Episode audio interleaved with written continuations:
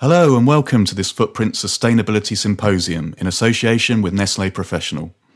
My name's Nick Hughes, Associate Editor at Footprint, and I'm delighted to be joined by an expert group of guests to discuss the future of talent in the hospitality sector.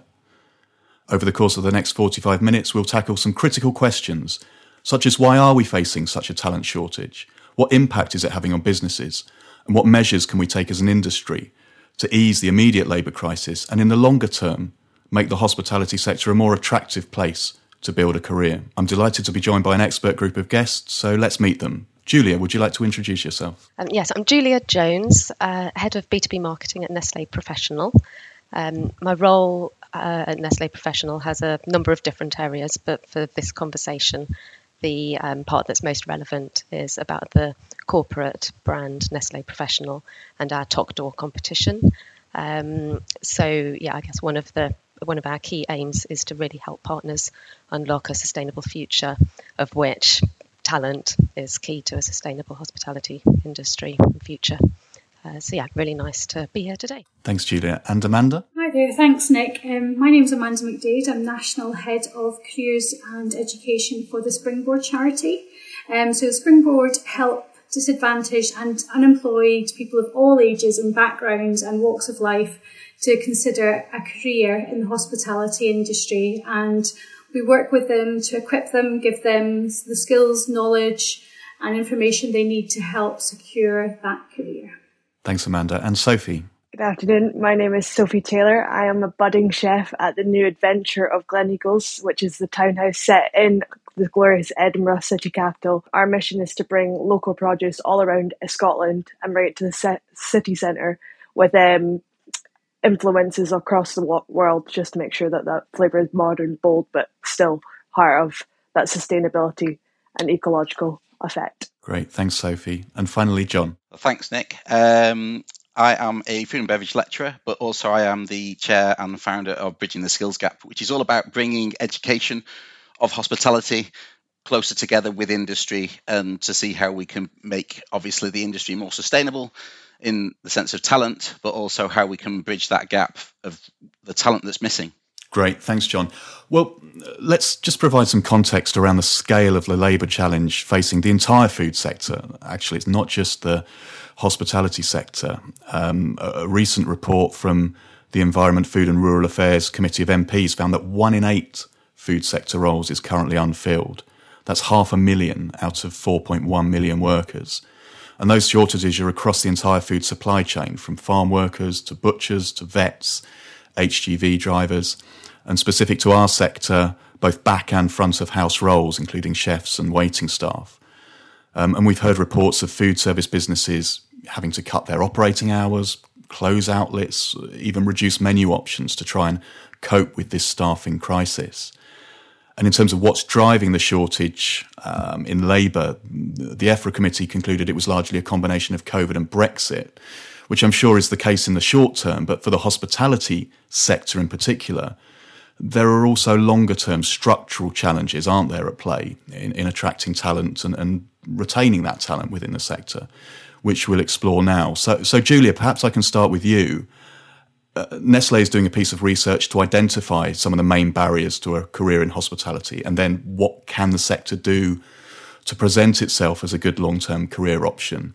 Um, we'll come to some of those solutions later on, but but what did you identify as some of the main barriers to a career in hospitality? Thanks for the question, Nick, and I think it is a, a, a fundamental um, question and really need to understand exactly what's what's going on here. So yes, as you say, we did a piece of research, um, and very much found that um, you know you've got some key influencers here, um, and are we talking to those those influencers? So um, so you know it's about getting the young person to understand what this sector is about. Um, parents are very much part of the the the, the influence for, for the young their young person, um, parents and carers. Uh, so engaging with them is really important. Teachers having the right sources of information um, and career advisors.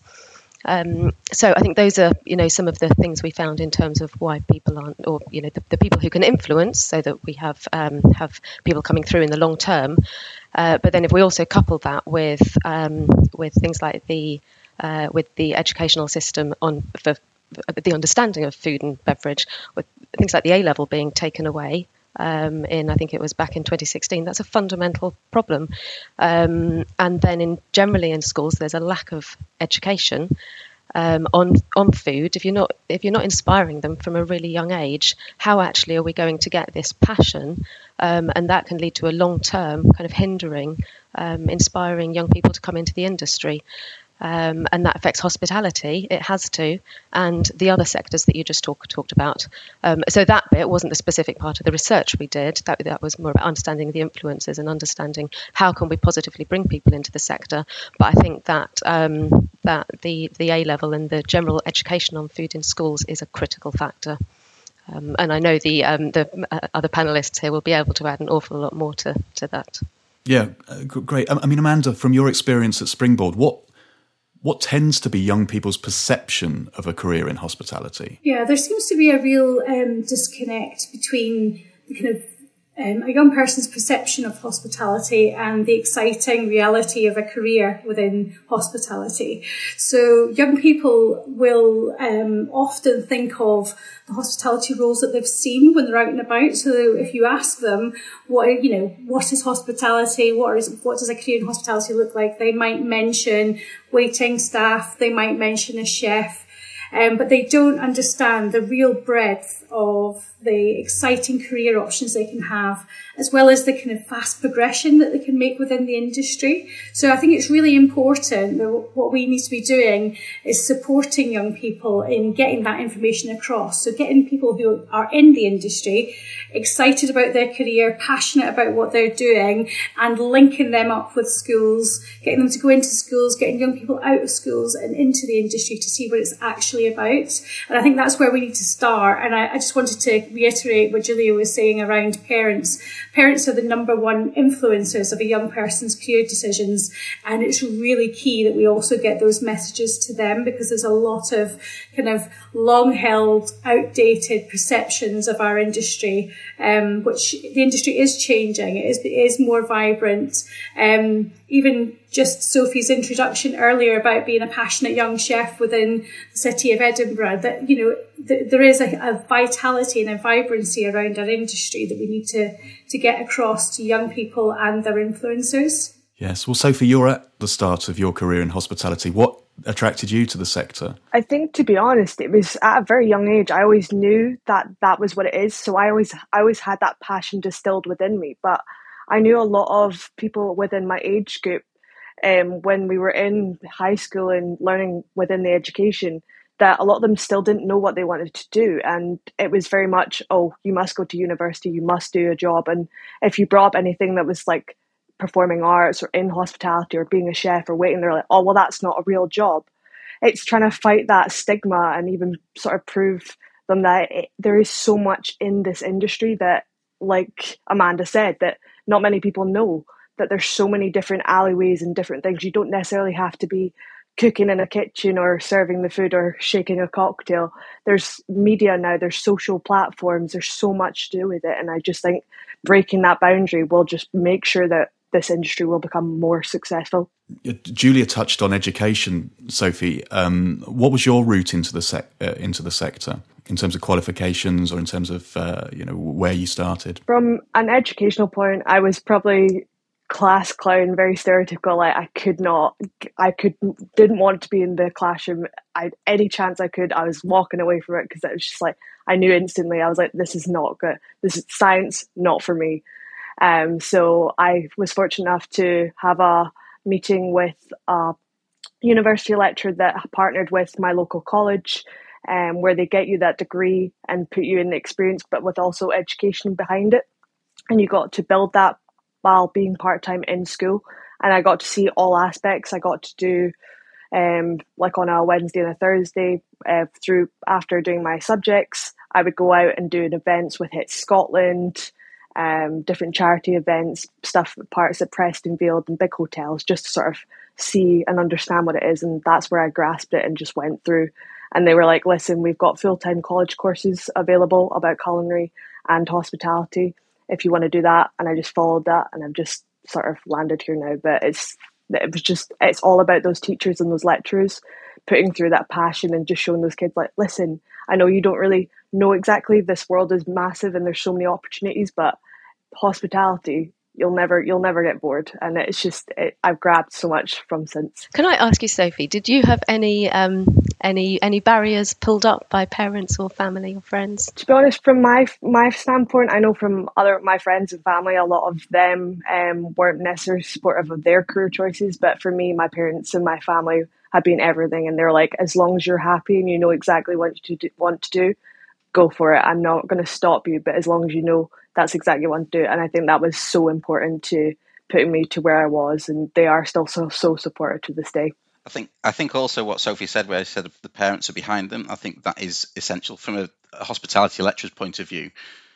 I have had students that have actually come and joined and have done their first year in hospitality. They've got to the end of the first year in hospitality and they've said to the parents, "Oh, I've got this job as a, a, a waiter or a waitress in this really decent hotel and they've said, no, you need to be a chef because I don't want you being a servant.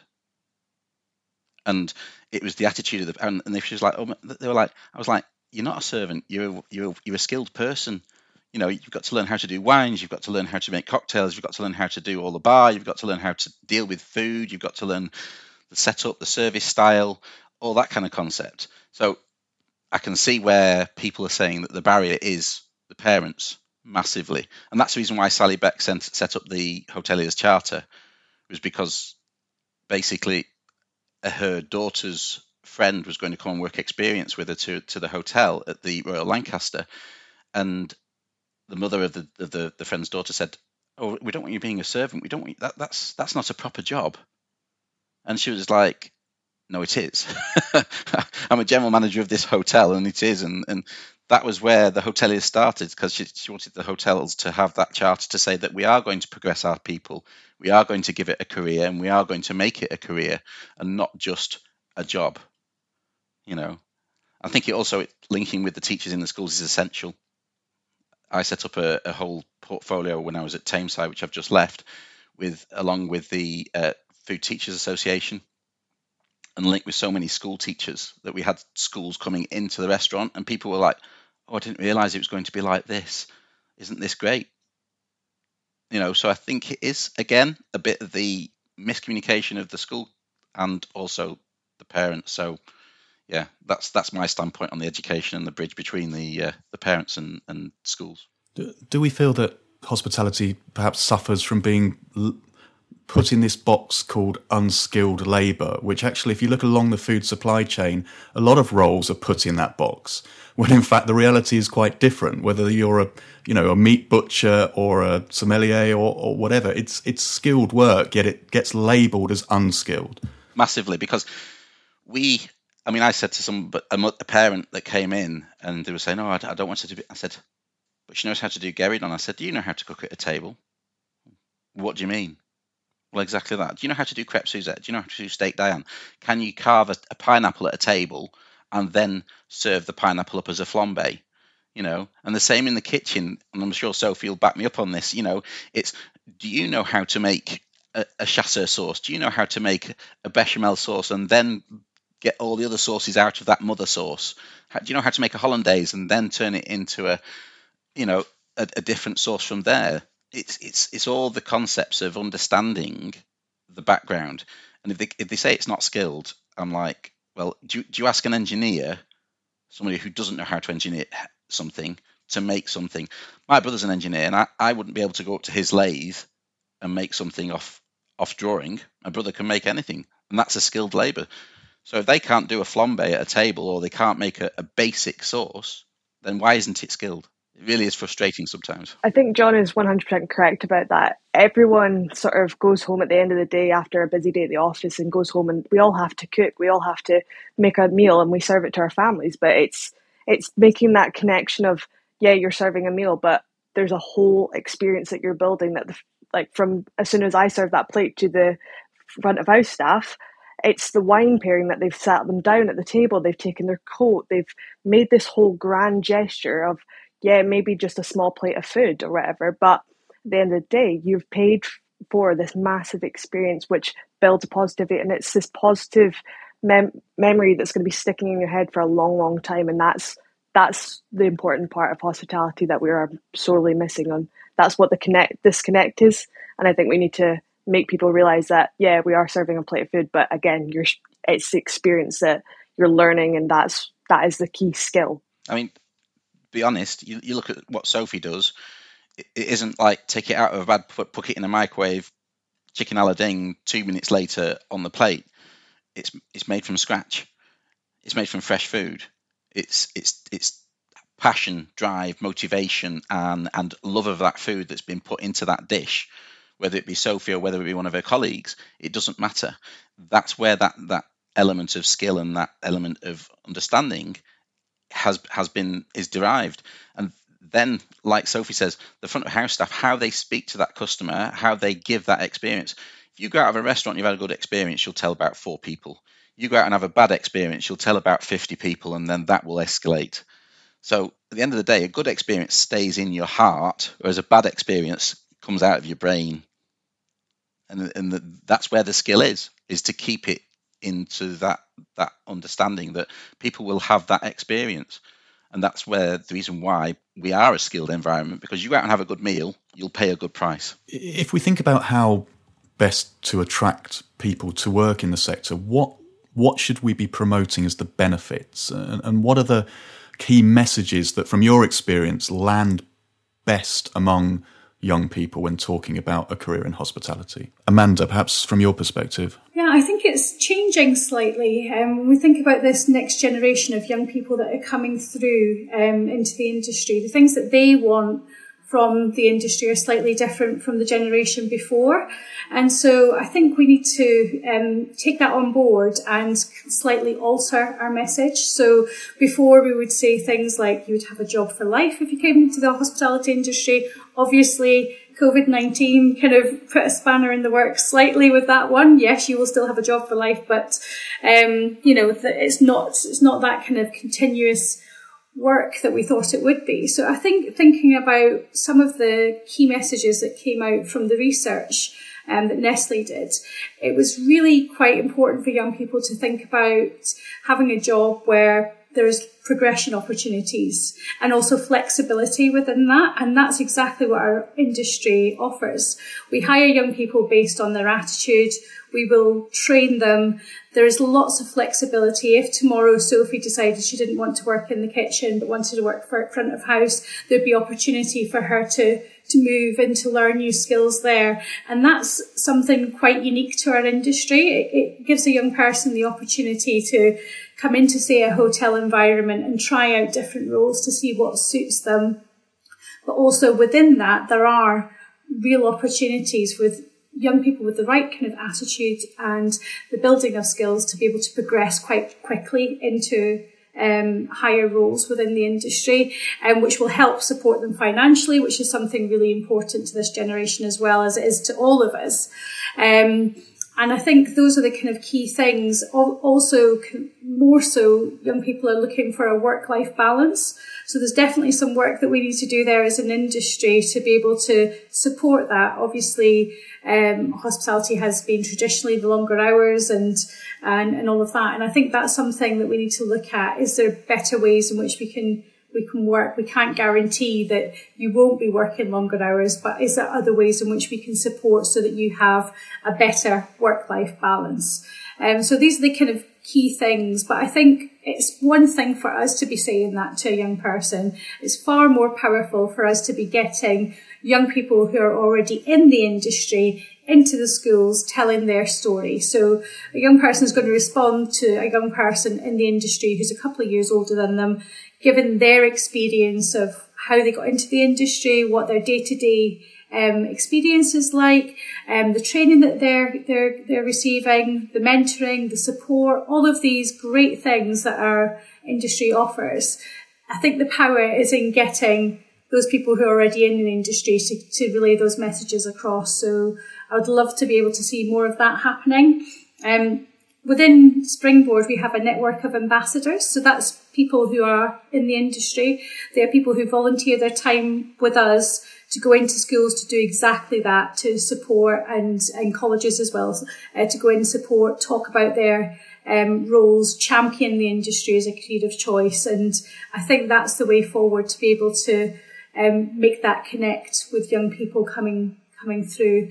And uh, also just to kind of touch on the fact that it's absolutely essential that we do that. I know we're not talking about Brexit or COVID 19 or any of that stuff that could have impacted the, the industry, but because of that, we are left with having to now um, 100% um, support young people um, through through the the uh, the ranks. Totally agree with everything everything Amanda said, and that's a brilliant summary of some of the findings from the research as well.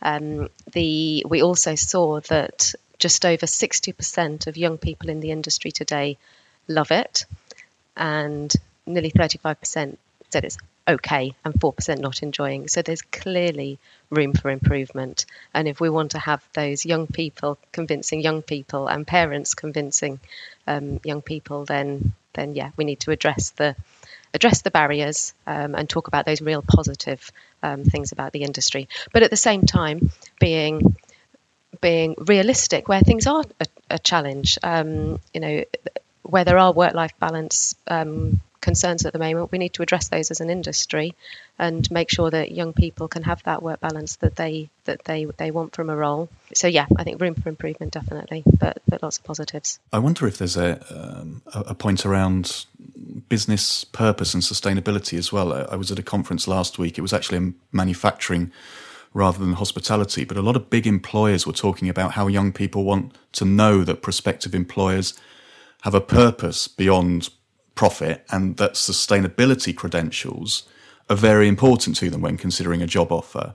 Um, and I wonder whether employers could be doing more to tell a good sustainability story about the hospitality sector and how people that come into it can make a difference, whether that's to the environment or, or socially. You're right there because I've had a couple of students go to a hotel group, and one of the questions that actually got one of the the uh, students a job was how sustainable are you as a business? Because obviously uh, sustainability is at the forefront of majority of industry platforms. So um, when she asked that jo- that question, they um, they could answer it, but also because she asked that question, they thought this is a person that is not just thinking short term. This is a person that's thinking long term and that's what they liked about that question and, and that, about that person. So they actually took that person on, and she was only halfway through a course, and she's actually just started on the fourth of July. She started with that company and is loving it. But they are a very sustainable company. They're looking, they look at local produce and all, the, all that kind of concept, so, so that they're reducing their carbon footprint but that was the reason why she also accepted the job was because they came back with the right answer. We actually just on the, the point as well with um, with footprint, we've done a um, a couple of reports. The um, one on diffusing the talent time bomb and one on empowering sustainability heroes, which talk exactly about this. So important to engage um, candidates at the interview stage, um, and then through their action on the job. So, um, so once they're working for you, allow them to be involved in efforts on sustainability, and that will inspire and motivate them. Um, I think, yeah, absolutely critical. Sophie, Amanda touched earlier on career progression and, and there being a clear route to progression. Do you feel in your current role, uh, you've got a clear route to progressing through your organisation, and, and, and do you feel you can achieve your aspirations within the hospitality sector? Oh, well, well, hundred percent. What Amanda said, I completely agree on because, as although I'm a chef now, I was I'd worked previously at front of house for four years, so I'd this sort of ch- new challenge of working at Gleneagles. It it gives me that flexibility and that um, rebound to move and progress through different sectors because hospitality isn't just one note it's constantly changing no day is the same and i think that what that does what inspire a lot of people and especially the younger sort of generation because they do notice that it's not just oh, okay sit at an office nine to five there's nothing wrong with that but i think because we have had those three years off people do want that life work balance and it's more about more life than work and working in hospitality you can get instead of the basic nine to five Monday to Friday, you get to choose those days and maybe some of the hours might be a bit longer, but you may inevitably only get four days on and three days off. So that means more time to spend with family and friends. So yeah, it's definitely that note of um, flexibility is the key word to spread. But yeah, 100% agree. I also think from progression point of view and sort of like giving that what Amanda said, we're getting people back into college. So when I get my students starting at college, I get old students that are in the industry and have been in the industry for years back in, and so they can actually see a journey. They can say, "I did this competition. I I. You know, I've got a student that is was a finalist and a uh, and went into the UK squad and World Skills, and he's 26 now, and he's a general manager of a 195 seater pub restaurant at the age of 26, running the show, loves it, he makes the work life balance because he's the general manager. He does the rota. Yeah, if everything goes pear shaped, he has to jump in, but he realizes that. And I think there's other students that have left and, and they've gone into the industry and where they're working, it's it's a four day working week because of the, the style of restaurant it is. So they are getting a work life balance and they know when the days off are and they know how they can actually uh, get get their life on track and they can arrange things. They can go and have family meetings. They can go on out with friends but they ha- they can they can diarize those but also there's the flexibility as well within the industry to say well i need actually that friday saturday off do, do we need to address the subject of pay here as well i mean you know this is it's a sector that works on very tight margins and at an entry level certainly it has a higher proportion of people on minimum wage than perhaps other industry sectors. Um, are there things that we can do in terms of entry level pay and pay progression to make this um, a more long term attractive sector for, for young people to work in? I think entry level pay does need to lift, if I'm honest. Um, mainly because if they, I've seen it where there's there is um, employers have taken college students on board and their entry level pay is higher and they've kept them. But yet again, I've seen places that have given them minimum wage and then within six months that student's looking for another job because they've heard that such and such a body has got a job of better pay, or they'll say, I can go and work at Morrison's and I'm getting two pounds, three pounds more an hour than where I'm working at the restaurant. I don't want to leave the restaurant because I love the job, but the pay isn't enough. So yeah, it, it is the entry level pay, and I think then the progression, showing where the progression is, then works. And this was an area that our um, research very much confirmed as well that um, that having a financial independence is really important. It was definitely coming up in the, that top list, not top, but it was in that it was in that that top list. Julie, what what about skills? Uh, what are those coming into the sector equipped with the necessary skills? or are businesses like Nestle having to do a lot of your own training and development once people come to you? I mean, I think the probably um, Amanda um, is, is, maybe better to answer this question. The bit that I can answer on is um, is that we really try to support the industry um, in equipping young people with skills once they're in the industry. Uh, so our Toque d'Or competition um, has been um, it's been going for is it it was its 34th year this year, and that competition is very much about inspiring those young people within the industry and bringing them the skills they need to be successful in hospitality for the future. So, as a, um, for instance, we um, over the last few years we've ensured there's a real good sustainability aspect within um, within the competition. So this year we took um, took the students and apprentices to uh, Dingley Dell um, Pork Farm um, and also Loddington Farm, both with regenerative agricultural practices, and they found that so um, so incredible. And they don't they they haven't been getting that experience and those skills elsewhere. And then also we'll make sure that they're learning the business management skills and the social media skills that they're going to need for the future as well. Well, young people can probably tell us a lot more about the social media than, but you know we do it as part of part of the sort of the, the, the business plan as well. So we really equip them with those skills they're going to need for the for the future. Um, but yeah, I think in terms of the broad skill set, I think Amanda is probably better equipped to answer than me. Yeah, I think um, the, the key message that we say to young people is that the best skill that they can possibly have for our industry is a positive attitude. Um, and that sounds very cheesy, but if you've, you've, got someone with the right attitude, you can train all of the other skills. And um, well, there is various things that, that, that are happening to kind of help support young people with skills come into the industry. Um, like Julia mentioned, the Toque d'Or competition is a fantastic way to do that. Um, we also do a lot of work with, with young people in schools through our Future Chef competition, and we're now just launching another um, initiative called Future Host for front of house service. And what we're trying to do there is really twofold. Get young people excited about cooking, get young people excited about roles within our industry and getting them trying them out to see if they if they enjoy them. Um, and that often leads on to things like further work experience so that a young person can kind of gain some of those skills moving forward. But our industry is really keen on young people who are able to kind of um, project themselves in a positive way, are have a good mental attitude, are positive and people people.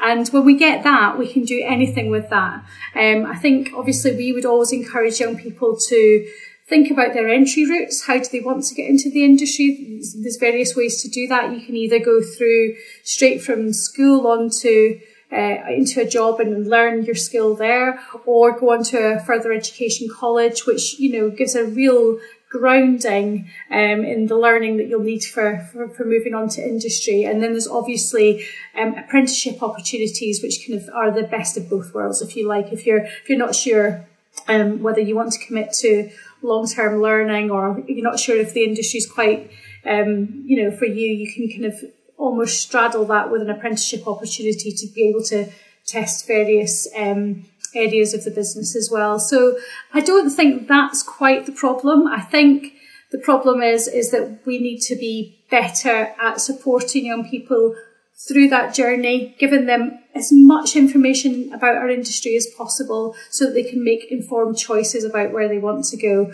and really kind of shine a light on the industry as a career of choice.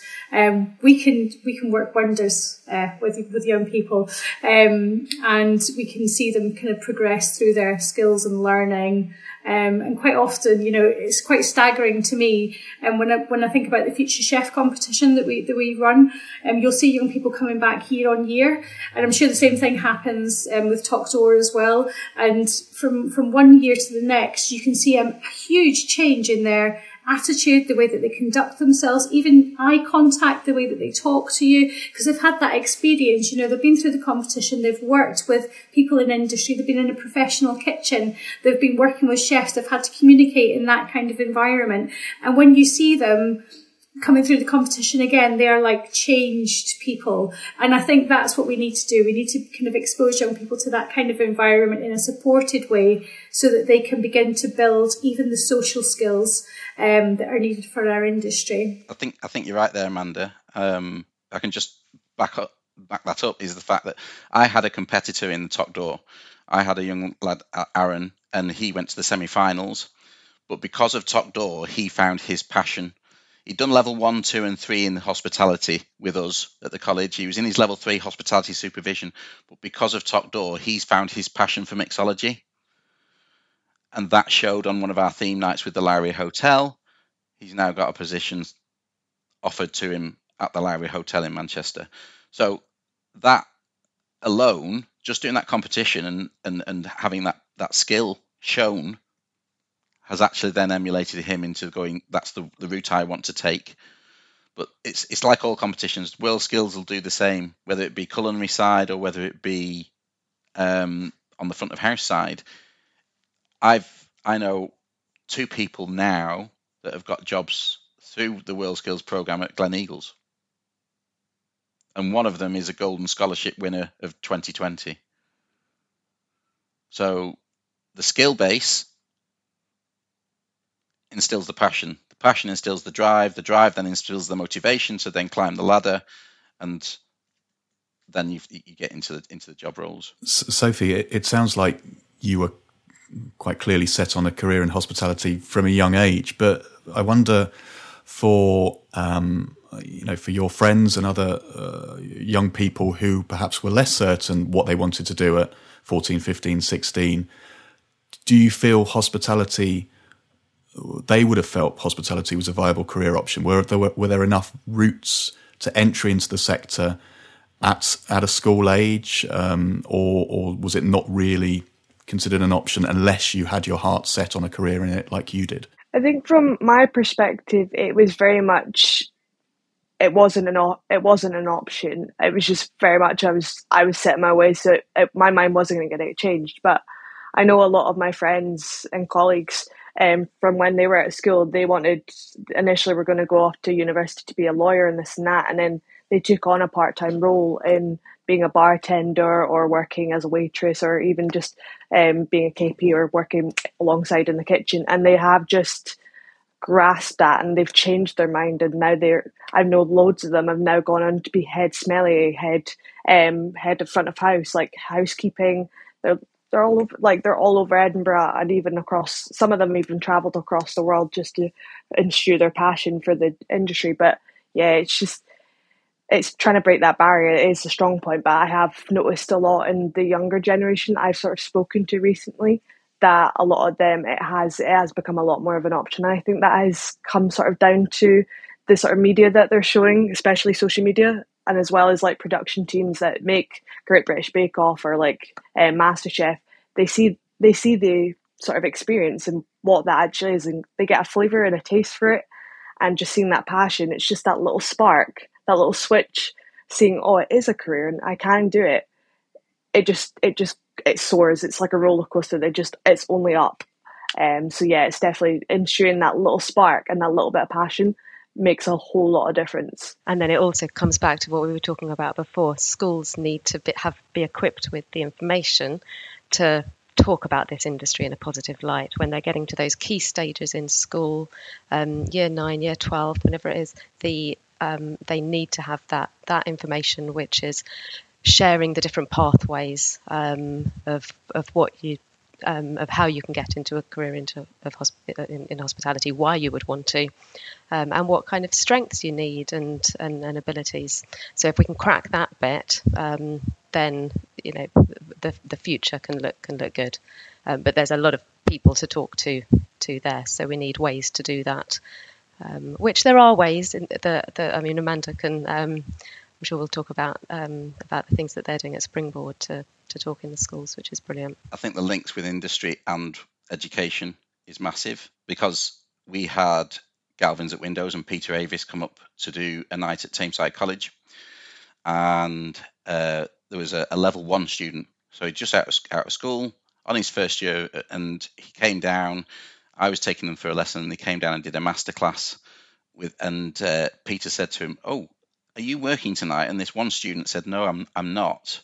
Uh, and he said, would you like to? And he goes, yeah. He said, well, I'll see you at seven o'clock in your uniform. And at seven o'clock, Peter was, was stood there, customers were coming in, and Peter was like, oh, he's not going to come back. He's not going to come back. And as soon as he said that, I looked across the restaurant, and at the back of the customers, patiently waiting in the queue behind the customers, was this young student, fully dressed in his uniform, ready to serve. And I said to Peter, I said, he's, he's over there. And Peter went and saw him, pulled him round the queue. He says, You don't have to wait in the queue. He says, Oh, I didn't want to be rude. And he pulled him through and he went through the night. He served the night. And at the end of that night, Peter Avis offered him two weeks' work experience at Galvin's at Windows, housed in the Hilton Park Lane, paid work experience at the end of the college year.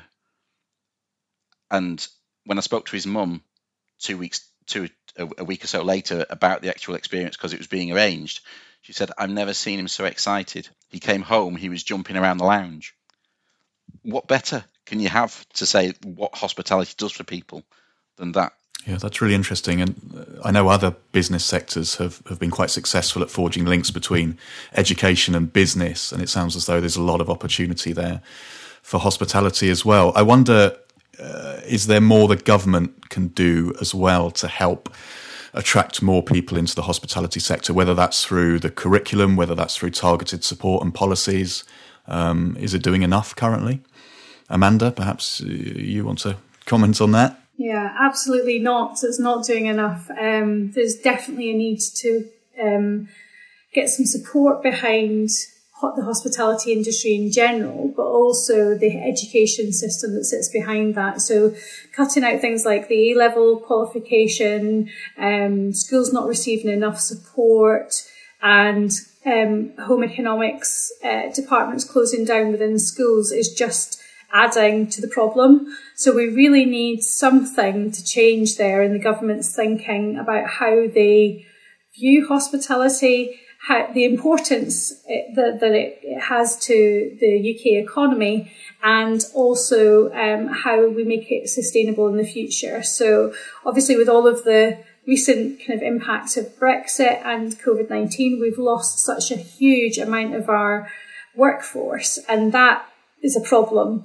Um, so we need to be able to grow that homegrown talent, if you like. So young people coming through the education system, we need to be able to be inspiring them.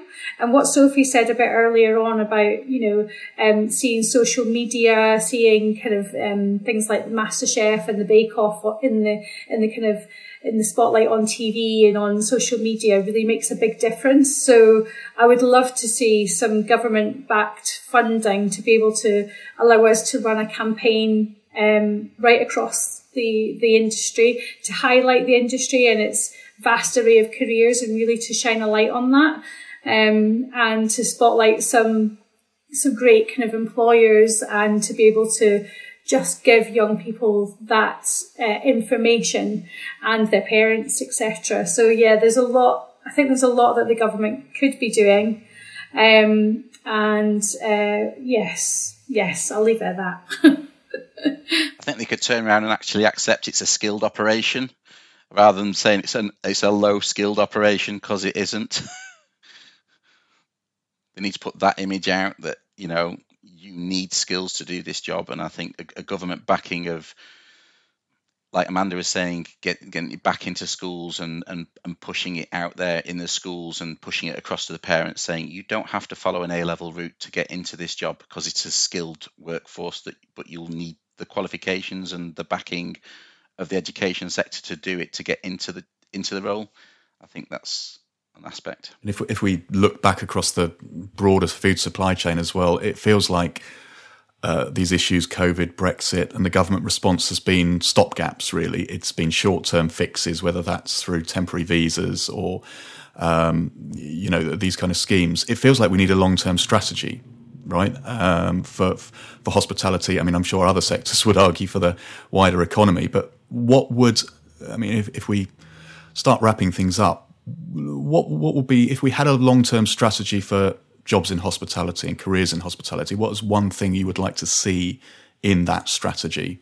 Julia, perhaps I can start with you. Uh, I think it comes down to industry collaboration. Um, you know, there's a lot of a lot of businesses, a lot of um, a lot of passionate people in the industry, um, a, a, clubbing together um, effort to be in schools with the right messages, um, talking, um, using our mentoring abilities, and promoting the industry in, the, in that in that positive light, and really really selling it.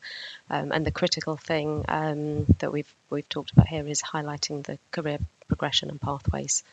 Um, if we can do that, that as a as a collaborative effort, um, that can start to win in the long term. I think what we need to do is we need to work with industry, get education and industry working together more closely, but also getting the amazing people like Sophie, like Amanda, to get those people out there into the schools and say, this is where you, we can get you. This is a skilled role. You know, people like Amanda going out into the schools and saying, this is my role. This is what I can do. Taste my food, demonstrations, take them into the restaurants, get the students down there for meals, all that kind of stuff where they can actually see the tangible concept of hospitality and catering. You know, going to a school, tell them to take over a restaurant for a day, tell them to take over a hotel for a day. I know they do it in colleges, but if you got a school and said, right, you're going to work with this person for tw- for 12 hours or 10 hours and so on, they can see what the role is all about.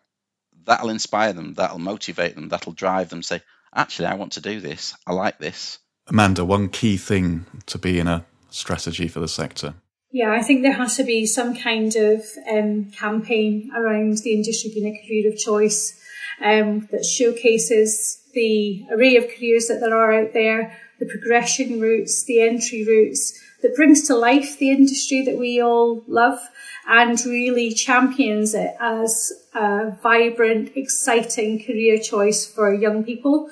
And I think without that, um, we, we can only chip away at little things. You know, if the industry can come together, if we can get government backing around uh, a kind of UK wide campaign, I think that's a fantastic place to start. And then we can all work together uh, on on taking that forward and how we then kind of add value to that.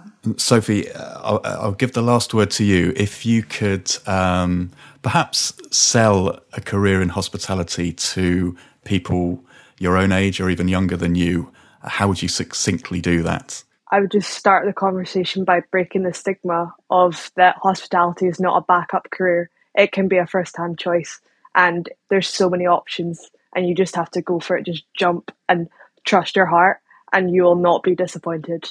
Terrific. Thank you. Well, we've come to the end of our time. It's been a hugely insightful and enjoyable conversation. Um, clearly, there's challenges uh, in terms of re- attracting talent and retaining talent in the sector, but I think it sounds like there's also a lot of reasons to be positive and a lot of opportunity as well to uh, to improve. Um, so, thank you to my guests, to Julia, to Amanda, Sophie, and John. Thank you to Nestlé Professional for sponsoring this Footprint Sustainability Symposium. And thank you for listening.